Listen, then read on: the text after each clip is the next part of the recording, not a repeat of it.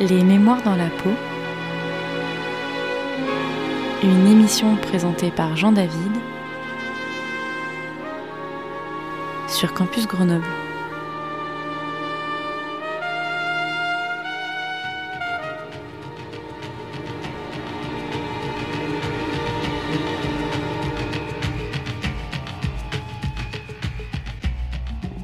En 1972, Martin Seligman, alors chercheur en psychologie expérimentale à l'Université de Pennsylvanie, développa le concept d'impuissance apprise. Il réalisa des expériences comportementales avec des chiens placés un à un dans deux cages différentes. Les chiens de la première cage subissaient des chocs électriques d'une cinquantaine de secondes sans qu'ils aient la possibilité de s'en extraire. Au fur et à mesure des essais, ces chiens se mettaient à subir passivement les chocs comme résignés. Dans la seconde cage, les chiens pouvaient sauter une barrière et donc échapper aux chocs électriques. Il constata que ces chiens apprenaient rapidement à s'extraire de la cage. Puis, il plaça les chiens de la première cage où ils subissaient les chocs électriques dans la seconde. Il remarqua alors que ces chiens restaient en grande partie passifs face aux chocs et que très peu d'entre eux sautaient la barrière et sortaient de la cage bien qu'ils puissent le faire. Ces chiens avaient donc appris à être impuissants. Quelques années plus tard, Seligman et collaborateurs réalisèrent des études auprès de personnes adultes.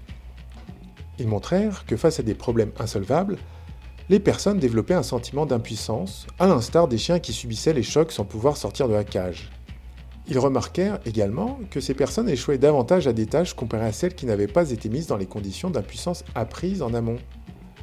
En d'autres termes, qu'à subir les échecs répétés et des situations incontrôlables, les personnes apprennent l'impuissance et échouent davantage par la suite. Un aspect notable de l'étude est l'importance des attributions causales. Lorsque les sujets attribuaient leur échec à la difficulté des problèmes plutôt qu'à leur propre incompétence, les performances s'amélioraient de manière significative. Ainsi, ce serait l'attribution de l'échec à un manque de compétences personnelles qui semblerait être un facteur crucial dans le développement de l'impuissance apprise. Pour Seligman, l'impuissance apprise apparaît lorsqu'une personne ne peut plus faire le lien entre les efforts qu'elle fournit et les résultats. Vécue de façon intense et répétée, l'impuissance apprise sape la confiance, l'estime de soi, la capacité à décider et agir et peut conduire à la dépression. Alors, qu'en est-il quand une enfant telle que Magali se retrouve seule, en vase clos avec sa mère qui la préfère dans l'appartement, lui disant qu'il ne vaut mieux pas qu'elle sorte, qu'elle ne fasse pas de sport que le foyer devienne cage avec toutes les bonnes intentions d'une vie de famille, qu'elle entend se faire répéter Pas de vague, ne fais pas envie, surtout ne fais pas envie, fais le dos rond, fais-toi discrète, fais-toi petite, puis si on t'embête, ne revendique rien, remercie le patron qui te donne du travail. Dans ces conditions, comment sauter la barrière et sortir de la cage? Comment s'extraire quand la cage devient les symboliques de la classe et de genre? Comment reprendre le contrôle de sa vie, de soi et de son corps? Ce soir et le mois prochain, au travers du témoignage de Magali, il sera question de l'impuissance apprise, du corps comme moyen de contrôle, du corps comme cage et comme moyen pour sauter la barrière et sortir de la cage.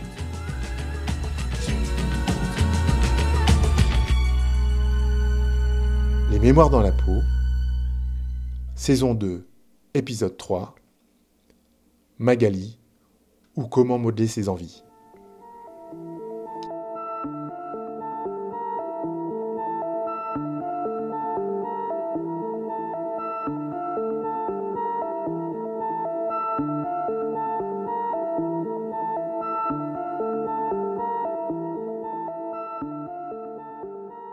J'étais une enfant très sage. Euh, j'ai grandi euh, avec une grande sœur de deux ans, mon aînée. ma mère s'était arrêtée de travailler pour nous élever. C'était un choix de sa part. Elle prenait beaucoup de plaisir à nous élever, à confectionner la nourriture, à nous faire des vêtements, s'occuper du foyer. Pour ma mère, le foyer était très important. Elle avait souhaité notre naissance. Elle avait souhaité fonder une famille. C'était quelque chose euh, d'important pour elle euh, d'avoir des enfants et de se consacrer à son foyer. C'était euh, vraiment quelque chose qui lui plaisait. Elle avait envie de s'investir pour son foyer, sa famille. Elle sortait peu. Elle avait quasiment pas d'amis. Et toute son énergie était pour ses enfants et son foyer. Donc je représentais quelque chose d'important pour elle un besoin certainement de, de, vivre cette vie familiale, ce cocon familial qu'elle créait. Dans mes premiers souvenirs, ma sœur était à l'école et moi à 3 ans, donc j'étais seule avec ma mère à la maison. Et je me souviens que je m'ennuyais. Je répétais à la maison, je m'ennuie, je veux aller à l'école. On habitait dans un quartier relativement nouveau, il n'y avait pas grand-chose à l'époque, il y avait peu d'endroits où sortir, euh, comme des parcs. Donc on restait euh, principalement dans l'appartement. Donc j'étais souvent avec ma mère euh, dans l'appartement quand ma soeur, elle, elle était à l'école. Pour moi, l'appartement où on vivait, c'était un lieu clos et j'avais soif d'aller à l'extérieur. Je me souviens que je répétais m'ennuyer et ma mère euh, me disait euh, Viens faire avec moi la cuisine. Donc on cuisinait ensemble, euh, on faisait ce genre, ce genre d'activité. Deux ans, j'ai réclamé à mes parents d'aller à l'école avant.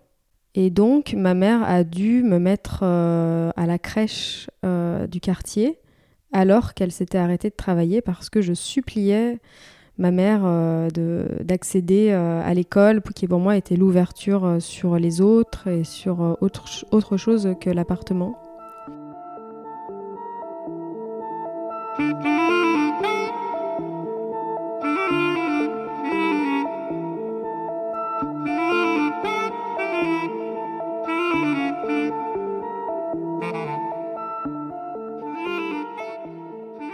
Ensuite, je suis rentrée à l'école maternelle, puis à l'école primaire, et c'est à partir de l'école primaire où euh, ça a commencé à pas trop aller. Déjà à l'entrée en CP, euh, on m'a fait sauter une classe parce que je répétais que je m'ennuyais toujours et euh, parce, que les institutrices ont décelé que j'avais un, un, haut potentiel certainement. Ça n'a pas été diagnostiqué à ce moment-là. En tout cas, j'avais le niveau pour aller dans la classe supérieure. C'est à ce moment-là où j'ai eu du mal à connecter avec les autres. Alors encore plus après le saut de classe, puisque j'avais une différence d'âge, et surtout j'avais euh, du mal à me faire des amis et à partager leur centre d'intérêt. J'avais tendance à m'isoler et à pas forcément m'intéresser à leur jeu, ou en tout cas, euh, je sentais une différence à ce moment-là. Et je voulais pas qu'il y ait de différence, donc je faisais en sorte euh, de pas trop euh, développer ma curiosité ou mon intelligence pour m'adapter. J'avais peu d'activités extrascolaires. Je n'osais pas demander à mes parents de faire une activité. Je n'osais pas demander à ma mère, par exemple, de faire de la gym, chose que j'avais envie de faire, ou de la danse. Le mercredi, souvent, on le passait chez mes grands-parents qui nous gardaient. Le médecin a déclaré que j'étais trop grosse et euh, à noter sur le carnet de santé que j'avais une hypotonie, donc je n'étais pas assez tonique et qu'il fallait me faire faire du sport. C'était une indication que mes parents n'ont pas suivi. Euh, mes parents n'étaient pas sportifs et à ce moment-là, ça les a pas heurtés. Pour eux, c'était euh, synonyme de bonne santé que d'être un peu en chair. Surtout, ils n'ont pas vu le besoin parce que je ne l'ai pas exprimé aussi mais ils n'ont pas vu la nécessité médicale euh, de suivre cette indication parce que pour eux, ils n'étaient pas sportifs et pour eux, ce n'était pas un besoin de faire du sport. Donc je suis restée avec ce mal-être physique, je commençais à me sentir mal. J'étais souvent insultée, euh, la grosse. Euh, je me sentais exclue aussi des jeux des autres enfants parce que j'étais grosse et que déjà j'avais du mal à aller vers les autres. J'étais très très timide et à l'école j'étais un petit peu mutique. C'est-à-dire, euh, je n'intervenais pas euh, quand l'instituteur nous posait des questions, je restais silencieuse. Il arrivait même parfois qu'on oublie que je sois absente les jours où j'étais malade, car j'étais vraiment très discrète. J'avais peu d'amis, je m'isolais aussi beaucoup. Et euh, avec ma sœur, on partageait quelques jeux, mais souvent elle était très dure avec moi aussi. Elle me disait tu es grosse. C'était souvent des choses qui revenaient aussi à l'école. J'avais du mal avec ce physique de grosse, je le vivais très très mal et avec le fait de ne pas pouvoir faire de sport, donc j'étais dans la cour euh, toute seule, je regardais les autres enfants s'amuser, faire du sport, euh, sauter à la corde et moi je me sentais exclue de tout ça. Mais ça me faisait envie.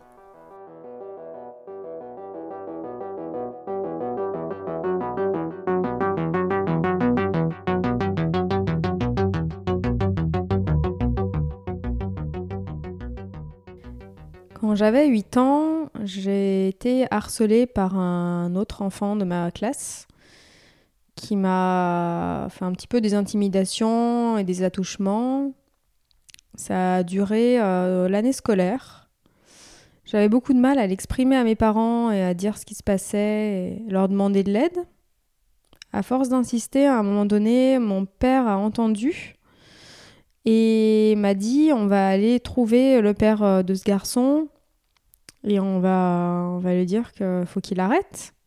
Mon père nous a pris un peu sous le bras, ma soeur et moi. Et le père euh, nous a très mal reçus. Il a humilié mon père devant nous, devant ma soeur et moi.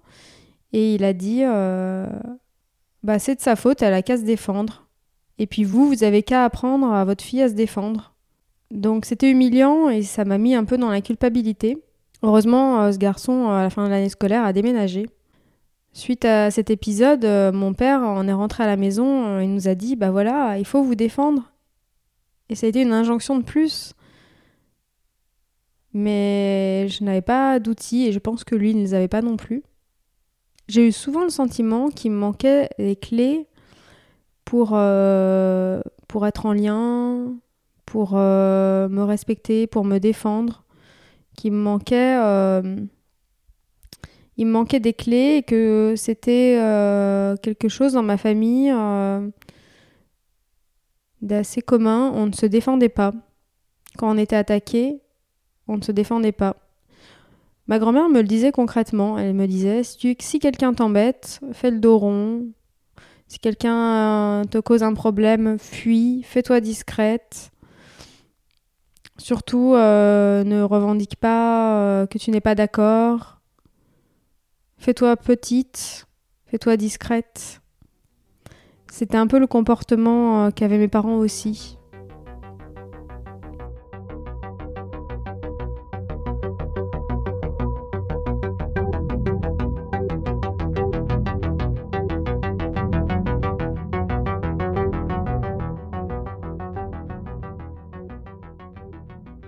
Ensuite, euh, j'ai eu ma puberté assez tôt.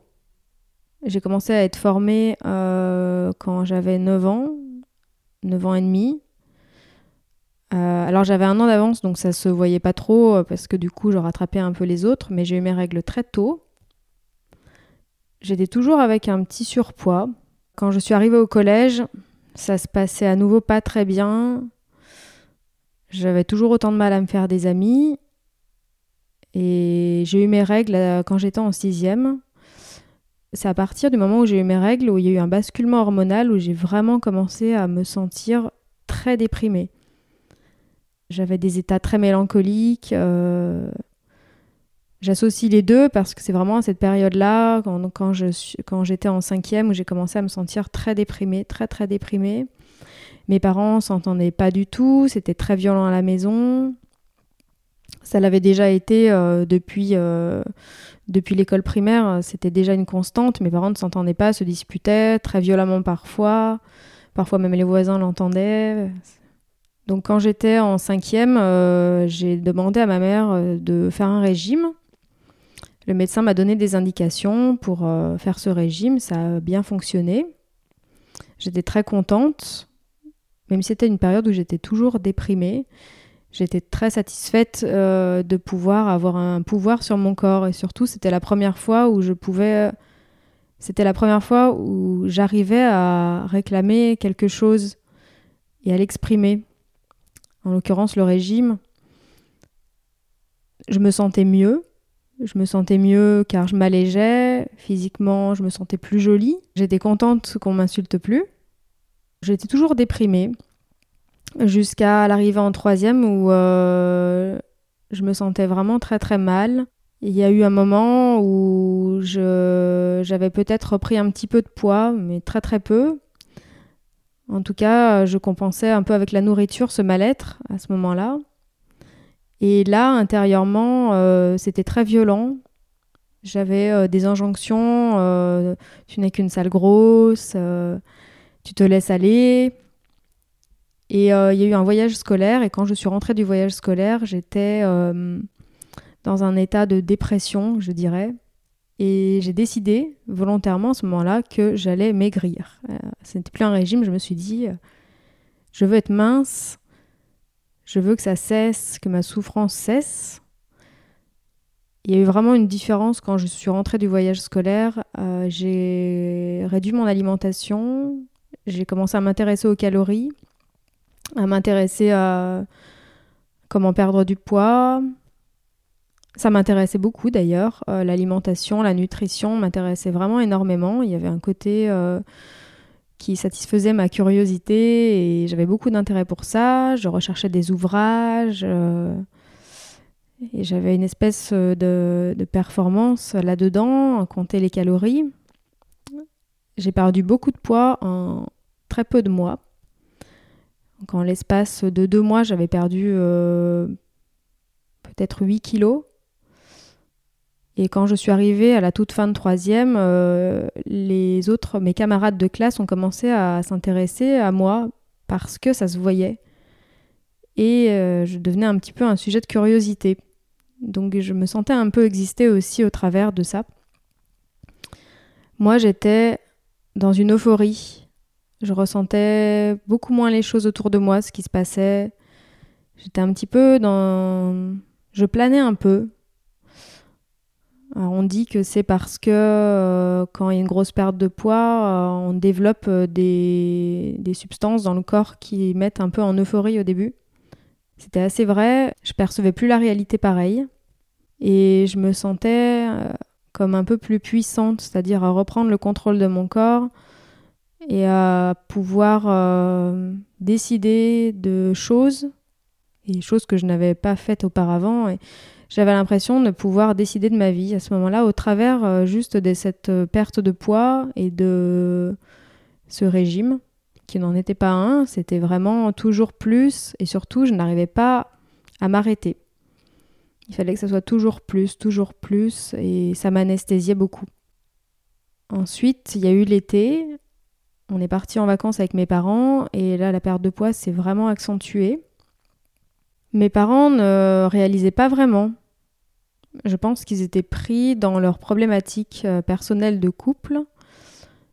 Ils réalisaient pas vraiment ce qui m'arrivait, même si ça se voyait vraiment énormément à ce moment-là.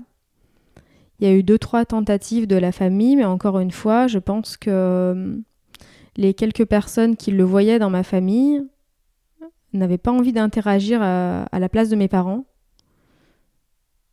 Et il n'y a pas vraiment eu de signalement euh, de ce qui se passait, même si vraiment à ce moment-là, j'étais vraiment en état euh, avec un physique cadavérique. À la fin de l'été, c'était au mois d'août, on est revenu de vacances. J'ai fait une sorte d'œdème, je me suis mis à gonfler parce que j'étais très déshydratée, la perte de poids a accentué ça. Donc là, mes parents avaient consulté un médecin et euh, le médecin a dit c'est une anorexie. Euh, il faut rentrer chez vous, euh, rentrer de vacances et aller voir le médecin, faites quelque chose. Et au retour de vacances, moi, je me sentais partir, je sentais la mort, vraiment, je sentais que ma fin approchait. Je sentais que j'étais très faible et que ça pouvait pas continuer. Mais j'étais incapable de m'arrêter dans mon comportement j'avais l'impression de manger, parce que je mangeais quand même, mais très très peu. On est rentré de vacances et mes parents m'ont amené euh, aux urgences pédiatriques. Ils savaient pas trop vers qui se tourner. C'était encore les vacances du mois d'août. C'était juste après le 15 août. Donc euh, les médecins ne répondaient pas. Il y avait peu de gens, peu de structures ouvertes à ce moment-là. Donc ils sont allés directement aux urgences. Et aux urgences, ils ont vu la gravité et m'ont gardé. J'ai été hospitalisée et ça s'est pas très bien passé. C'était pas un service qui était spécialisé dans les troubles du comportement alimentaire, c'était un service pédiatrique. Donc ils ont appliqué une méthode un petit peu à l'ancienne, je vais dire, où il y avait un contrat de poids et où on signe un contrat de poids avec l'équipe médicale et chaque prise de poids est euh, suivie d'une permission, permission d'activité, de recevoir du courrier, puis, si on accède à un certain poids, à recevoir de la visite. Mes journées consistaient à manger, ce qui était terrible pour moi, non seulement parce que je voulais pas euh, manger autant, et puis parce que je digérais plus rien. Donc euh, je passais des heures allongées à attendre que la nourriture se digère dans mon corps et me permette de grossir. À ce moment-là, je faisais 27 kilos, donc c'était euh, très très peu. L'équipe médicale était pas très bienveillante. Pour eux, c'était compliqué de gérer ça. Pour eux, ils me donnaient l'impression que c'était un caprice de ma part et ils me traitaient en conséquence avec euh, des choses que je subissais comme euh, très humiliantes, comme par exemple me suivre aux toilettes pour voir si je me faisais vomir. J'avais obligation de rester une heure dans la salle euh, de restauration après le repas pour m'assurer que les aliments restent bien dans le corps. À l'époque, je ne me faisais pas vomir. Il me suivait également à la douche, car ça aurait pu être une tentative dérobée de vomir dans la douche. J'avais peu d'activités, à part attendre que le temps euh, me permette de regagner des kilos. Je recevais du courrier si j'avais pris des kilos, puis de la visite. Donc ça n'a pas été immédiat. Au début, euh, j'ai reçu du, courrier, puis euh, j'ai réussi à prendre 3 kilos en 3 semaines. Donc j'ai reçu de la visite. Pour mes parents, c'était très dur, ils vivaient très mal la situation et je leur faisais des courriers où je leur expliquais euh, un peu le traitement que j'avais. À mon sens, aujourd'hui, c'était pas adapté. À l'époque, en fait, j'étais très mal et j'avais pas l'impression que ça m'aidait. Ils m'ont imposé de voir une psychologue à ce moment-là. Euh, c'était une psychologue spécialisée envers les enfants, mais elle n'avait pas vraiment une spécialité pour traiter les troubles alimentaires. Et moi, j'avais beaucoup de mal à m'exprimer. Donc c'était euh, une forme de thérapie euh, de parole, mais je n'arrivais pas du tout à poser de mots sur ce qui m'arrivait. Donc on passait des séances où on se disait rien. Ils m'ont donné aussi à ce moment-là des antidépresseurs. J'avais 14 ans. Les antidépresseurs ne m'ont pas fait d'effet. J'étais toujours dans cet état de grande détresse, j'avais parfois même des idées noires parce qu'on me forçait à manger, que je perdais tout contrôle, je perdais absolument le peu que j'avais euh, de contrôle sur ma vie. J'ai à ce moment-là écrit à mes parents que je voulais retourner à l'école et que c'était la seule chose que je voulais. Je devais rentrer en seconde, j'avais ma rentrée de seconde qui était prévue. Mes parents étaient un peu désemparés euh, effectivement de ce traitement à l'hôpital et hum, ils se sont dit que c'était mieux que je poursuive le traitement à la maison. Donc ils ont signé une décharge à l'hôpital pour euh, que je revienne à la maison. Mais ils avaient obligation de venir euh, une fois par semaine me présenter à l'hôpital pour la peser. C'était un contrat quand même avec l'hôpital, sans quoi l'hôpital ne voulait pas qu'il y ait des charges ça serait passé autrement. Euh, ça aurait été même euh, une hospitalisation de force par euh, le préfet. Je suis retournée au domicile de mes parents avec ce contrat de poids toujours et les visites hebdomadaires où on me pesait nue, où je me sentais très humiliée de ça, où on vérifiait avec palpation du ventre si j'avais bu de l'eau pour tricher quand je suis revenue à la maison, c'était très dur. Ma mère était en dépression. Je ne prenais toujours pas de poids. C'était toujours très compliqué à la maison. Il y avait toujours autant de disputes. Donc je faisais euh, tout bien pour euh, essayer de manger. Je ne vomissais pas. Je ne trichais pas. Je mangeais tout ce qu'on me donnait. Mais mon corps était tellement affaibli que je ne grossissais pas. Du coup, les médecins ne me croyaient pas. Ne croyaient pas mes parents. Ne croyaient pas cette surveillance qu'ils avaient envers moi ils pensaient que je me faisais vomir ou que mes parents trichaient ou que je ne mangeais pas ce que je déclarais manger. Je devais suivre euh, un, journal en notant tout ce que je mangeais. Je restais euh, dans un poids très très bas. Donc j'avais interdiction de faire du sport. J'ai repris euh, le lycée. Je suis entrée en seconde.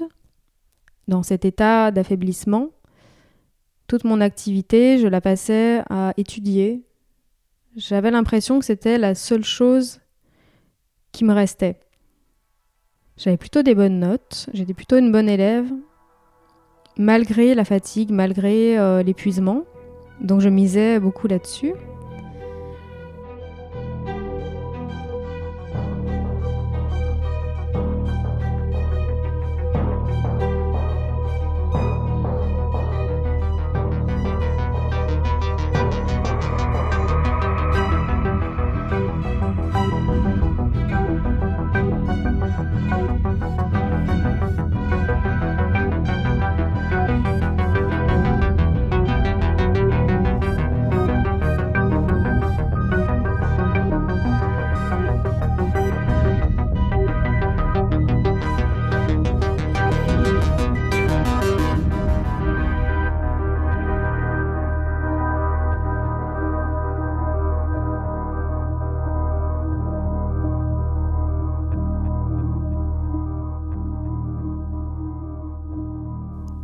Suivant. J'ai eu 15 ans et euh, à ce moment-là, j'étais très en demande de m'entourer euh, de d'hommes plus âgés. Je le ressentais pas vraiment comme ça, mais toujours est-il que j'avais du mal à rester au domicile de mes parents, donc souvent je prenais le bus. J'avais le droit à une seule ligne de bus pour aller au lycée, donc je restais dans le bus et je discutais pendant des heures avec les chauffeurs de bus. Et au fur et à mesure, euh, au fil de ces discussions, j'ai sympathisé avec euh, un des chauffeurs de bus qui avait une quarantaine d'années, qui faisait une psychanalyse. Je m'intéressais énormément à la psycho. Je lisais beaucoup d'ouvrages, euh, je passais mes mercredis après-midi à la bibliothèque à lire des ouvrages de psychologie, aussi pour comprendre ce qui m'arrivait. Mais aussi par intérêt, on discutait beaucoup de psychologie.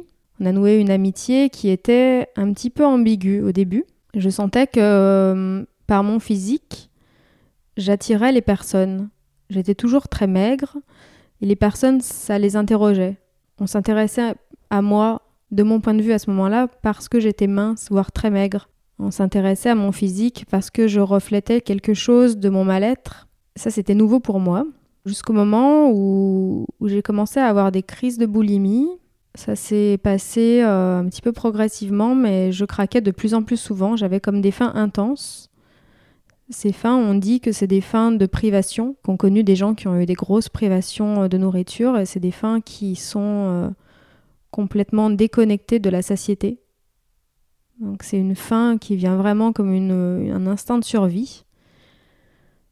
Donc je me suis mis à manger des grosses quantités de nourriture de plus en plus, je ne pouvais plus m'arrêter. J'ai pris du poids très rapidement. J'ai très très mal vécu cette prise de poids. C'était très disgracieux, c'était trop rapide, euh, mon corps s'est mis à changer très très vite. Psychologiquement, ça m'a fait euh, sombrer euh, dans une plus grande dépression. Ça m'a empêché de travailler.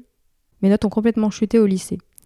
Je suis entrée en première, et l'année de première a été une catastrophe euh, psychologique et physique. Je n'avais plus la force à rien. Je développais euh, beaucoup de symptômes aussi euh, dus à l'excès de nourriture cette fois-ci.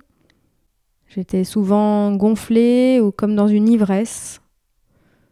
Je n'arrivais plus à suivre les cours. J'avais des envies de suicide.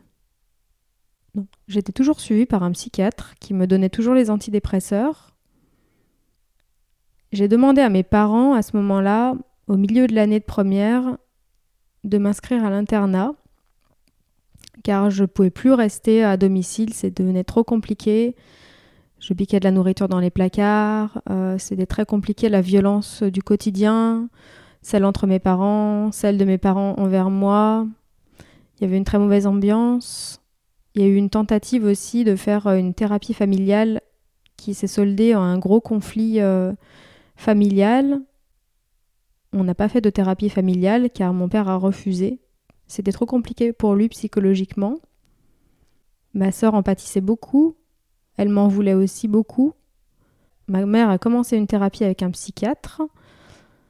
Et moi, je suis allée à l'internat. L'internat a un petit peu temporisé les choses. J'ai pu mieux m'alimenter et terminer ma scolarité de lycée. Je suis restée à l'internat jusqu'en terminale. J'ai passé mon bac et l'année suivante, euh, je suis retournée chez mes parents pour euh, débuter une année de médecine. Et là, j'avais 17 ans, j'ai commencé à beaucoup vomir. Parce que je mangeais toujours autant, je faisais des crises de boulimie. Donc euh, je vomissais tous mes repas. C'était très compliqué pour avoir l'énergie de suivre des cours. Donc j'ai raté mon année de médecine, un peu pour ça. J'étais malgré tout très travailleuse. J'ai choisi de faire une formation à ce moment-là en deux ans pour m'éloigner de mes parents. J'ai demandé à faire la formation euh, à 100 km de chez mes parents. Ils ont accepté de me prendre un studio. J'ai fait deux, années d'études de BTS et ça a été deux années où j'ai replongé dans une anorexie, une anorexie boulimie vomitive où j'avais à la fois de la restriction, je ne mangeais pas de la journée, et le soir, j'achetais de très grosses quantités de nourriture que je passais des heures à manger et à vomir. C'est à partir de ce moment-là où s'est instauré un rituel où je faisais donc ces achats de nourriture. Ensuite, je mangeais et je vomissais et ça me prenait beaucoup d'énergie et beaucoup de temps. Ça me prenait 3 4 heures de ma journée entre les courses, le moment où je mangeais, je vomissais. C'était très compliqué car je vivais dans une résidence étudiante et je devais cacher car j'avais honte de ce comportement. C'était compliqué car je ne participais pas à l'activité avec les autres et aux échanges ni au repas, donc euh, je loupais une bonne part de la convivialité qui peut y avoir euh, à ce moment-là quand on est étudiant. Et toute l'énergie qui me restait, je la mettais dans mes cours. Donc euh, j'étais assez bonne élève, j'étais encore une fois dans cette volonté de performance au niveau intellectuel.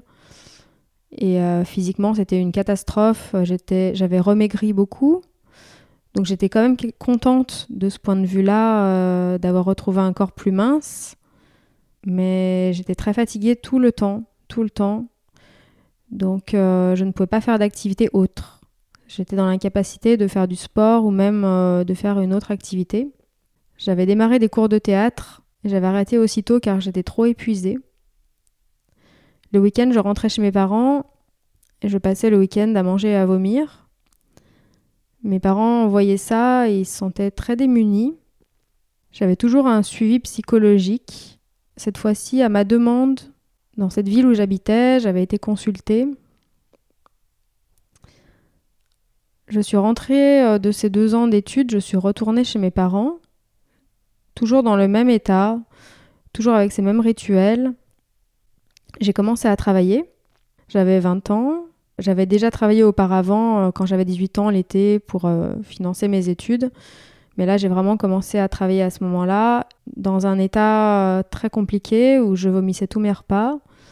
C'était très compliqué de le cacher à mes collègues. Je m'isolais à la pause repas. Et le soir, euh, je mangeais avec mes parents, puis euh, je continuais en mangeant dans ma chambre. Et ensuite, je me faisais vomir. Mes parents étaient bien sûr au courant. Mais c'était très tabou, on n'en parlait pas. J'avais toujours un suivi psychologique et je prenais toujours des antidépresseurs. Ensuite, euh, j'ai continué comme ça pendant plusieurs années, un petit peu dans cette même routine qui s'est étendue euh, pendant très longtemps. J'ai changé de travail, j'ai vécu certaines choses, euh, j'ai eu mes premiers petits amis. C'était très compliqué à leur cacher ça, avoir de l'énergie aussi pour eux. Dans ma vingtaine, j'ai eu des moments de grand épuisement et à ma demande, j'ai demandé à être hospitalisée dans une clinique psychiatrique qui m'a permis de faire une pause dans les crises pendant quelques mois. Malheureusement, quand je suis ressortie de cette clinique, euh, les crises ont repris, mais psychologiquement, je commençais à comprendre ce qui m'arrivait. J'avais vu beaucoup de psychologues, j'ai été suivie en hôpital de jour, j'avais des activités avec d'autres personnes, je me sentais moins seule dans ma souffrance. C'est à ce moment-là où j'ai eu l'idée de me faire poser des implants mammaires. J'avais 26 ans et je ressentais euh, un complexe envers ma poitrine euh, inexistante. J'étais très plate, j'étais encore très maigre. Ma poitrine s'était pas développée au moment où il aurait fallu avec l'anorexie. D'ailleurs, euh, j'ai eu une prise en charge euh, très particulière pour cette opération qui a été considérée comme une conséquence de l'anorexie, l'absence de développement mammaire. Depuis mes 14 ans, je n'avais pas eu mes règles ou quasi pas. Mes règles étaient revenues un petit peu suite à mon opération de la poitrine, puis de plus en plus régulièrement. Euh, l'opération m'a fait beaucoup de bien, je l'ai vécu comme euh, une reconstruction. Ça m'a un petit peu aidé dans mes relations intimes avec les hommes, à montrer mon corps. Avant l'opération, j'étais très pudique et je ne supportais pas qu'on me touche, notamment la poitrine. Après, ça allait mieux. Seulement, c'était très compliqué avec euh, les hommes dans mes relations, puisque euh, ma maladie, mes rituels rendait très compliqué euh, le fait de pouvoir euh, se voir le soir, car mes crises se passaient le soir. J'avais aussi euh, beaucoup de fatigue les symptômes prenaient beaucoup de place et empêchaient de donner de la place à des relations. Je cumulais un petit peu les relations amoureuses sans lendemain ou de quelques semaines. Quand elles duraient quelques semaines, parfois euh, je me sentais euh, dépassée par la gestion des crises, la gestion de la maladie. Je préférais y mettre fin. Et c'était souvent le même schéma pendant très longtemps.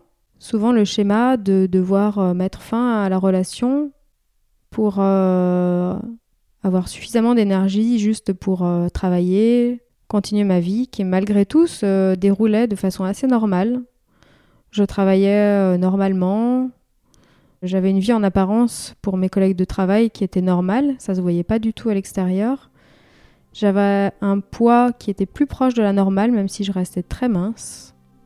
J'arrivais à dégager un petit peu d'énergie pour euh, d'autres activités, petit à petit, a décidé de faire euh, des activités qui m'avaient toujours fait envie, comme du sport ou de la danse ou de la musique ou de l'écriture.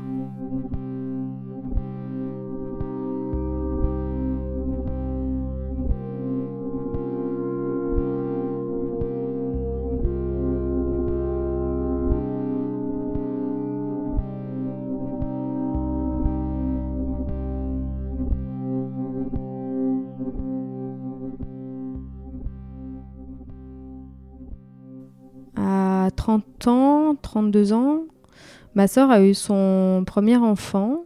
Ça a été très difficile pour moi. Ça m'a renvoyé à l'aspect euh, de la féminité auquel je n'avais pas accès. J'avais le sentiment que je n'avais pas la possibilité de choisir ma vie de femme, que je n'avais pas la possibilité de choisir euh, d'être mère ou pas, et également la possibilité de choisir si j'avais envie d'une vie de couple, une vie intime ou pas, car la maladie, les symptômes m'empêchaient cela, par le fait que les symptômes me prenaient beaucoup de temps et d'énergie. À ce moment-là, je travaillais dans un hôpital et j'ai eu connaissance du don de d'ovocytes. Ça m'a parlé, ça a réveillé cette envie de maternité et de féminité en moi, en me disant que ce serait euh, quelque chose qui pourrait euh, m'aider à traverser cette phase euh, où je me sentais très mal avec la présence de ma sœur qui a vu un enfant, avec les femmes enceintes, avec ces, choses qui, moi, m'étaient interdites ou rendues impossibles. Je pensais être stérile, comme je n'avais pas eu mes règles pendant très longtemps. Je me suis rendue à l'hôpital pour euh, faire les tests et ils m'ont dit que j'étais tout à fait apte à faire un don d'ovocytes. Ça consiste en une hyperstimulation des ovaires pendant un certain temps. Et ensuite, on peut donner de façon anonyme à un couple qui ne peut pas en avoir euh, autrement. Alors évidemment, c'est anonyme. Euh, on ne sait pas si le don a permis la conception d'un enfant. Mais en moi, ça m'a permis de réaliser une part de féminité ça a permis comme une maternité pour autrui en quelque sorte. Et ça m'a permis, sur le premier don, puis le deuxième, ça s'est fait sur deux ans, d'être en phase avec mon désir d'enfant ou non. Je me suis rendu compte que je n'avais pas de désir d'enfant, mais qu'en fait j'avais un désir d'être femme et de participer à cette maternité au travers de ce don de vos sites, quel que soit le résultat, puisque je ne le sais pas à l'heure d'aujourd'hui. Ça a participé certainement au fait de me sentir un petit peu mieux.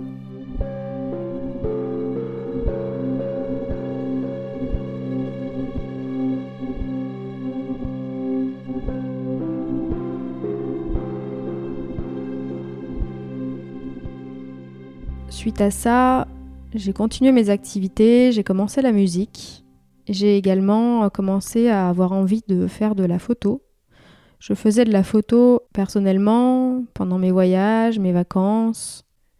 J'ai eu envie de poser également car euh, une de mes relations amoureuses m'a demandé euh, de faire de la photo si je voulais bien poser pour lui. Mes relations amoureuses étaient toujours aussi compliquées et toujours aussi éphémères. Comme d'emblée je me présentais comme euh, quelqu'un qui ne veut pas de relations longues, ou en tout cas je devais suggérer ça, j'avais des relations courtes et souvent avec des hommes qui étaient déjà pris. Je ne savais pas toujours au départ, mais souvent euh, il y avait un échec de la relation dès le départ.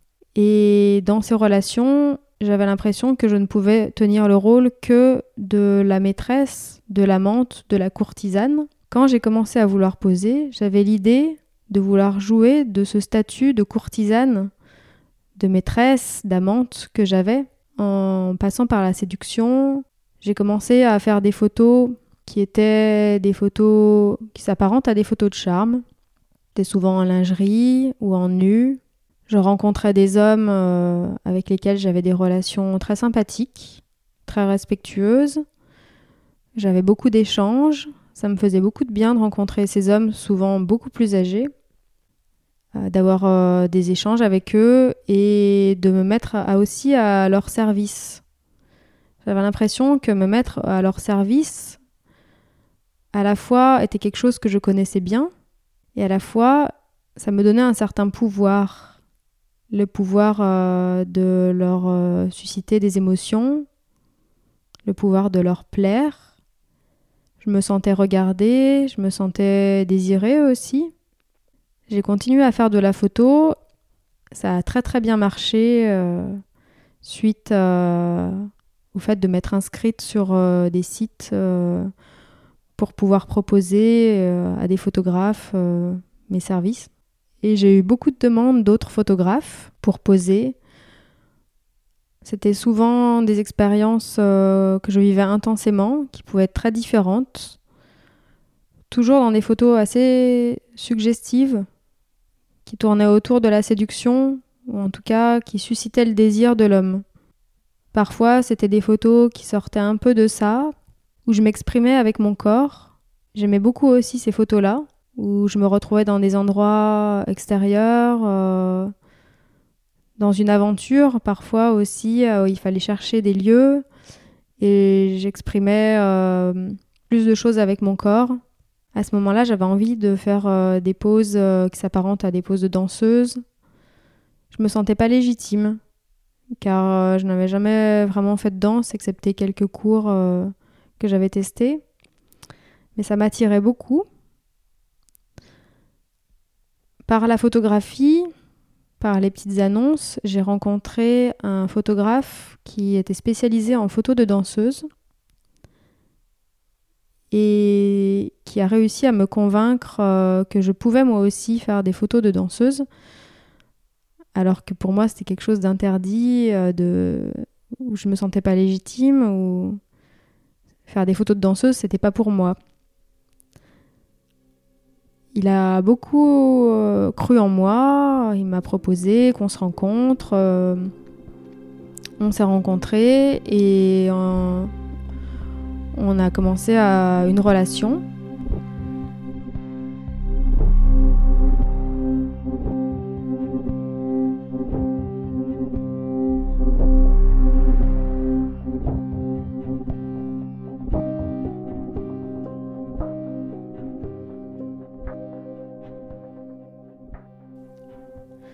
Très vite, au tout début de la relation, il m'a demandé à passer euh, plusieurs jours chez lui. Et j'ai accepté. J'avais cette sensation qui pouvait m'amener plus loin et qui touchait euh, des choses, euh, qu'il abordait des, thématiques qui, en photo, me plaisaient. Je suis allée chez lui les cinq jours et je n'ai pas ressenti le besoin de faire de crise. Ça m'était pas arrivé de, depuis mes 16 ans. Pour moi, c'était très important cet aspect-là. Ça m'a permis d'ouvrir ma porte et de pouvoir commencer euh, une relation avec lui. Je faisais toujours des crises, mais les moments où j'étais avec lui, je n'en faisais pas. Donc j'arrangeais des moments où quand j'étais euh, chez moi, j'en faisais, et quand j'étais chez lui, je n'en faisais pas. Ça m'ouvrait à beaucoup de choses auxquelles je n'avais pas eu l'accès. Partager un repas, partager la convivialité, euh, aller chez des amis, dormir chez des amis. C'était des choses euh, qui m'était impossible euh, entre mes 16 ans et mes 35 ans.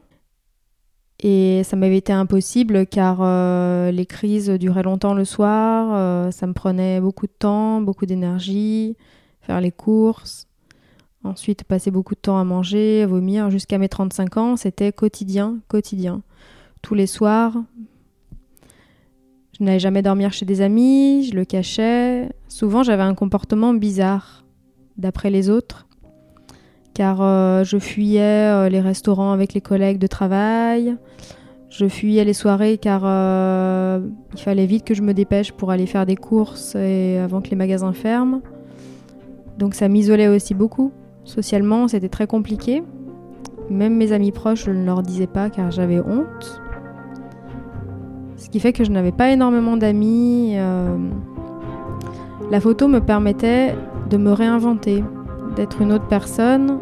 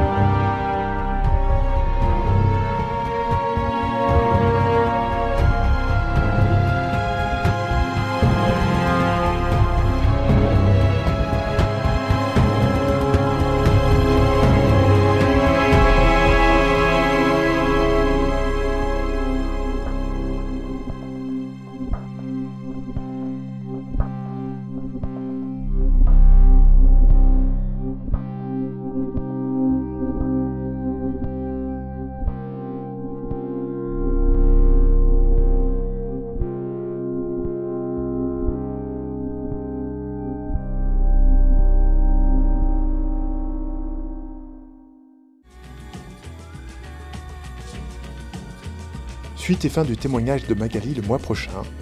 Elle abordera une relation amoureuse marquante, la manière ambivalente qu'elle l'a vécue entre émancipation et enfermement, son travail de modèle, de photographe et ses voyages.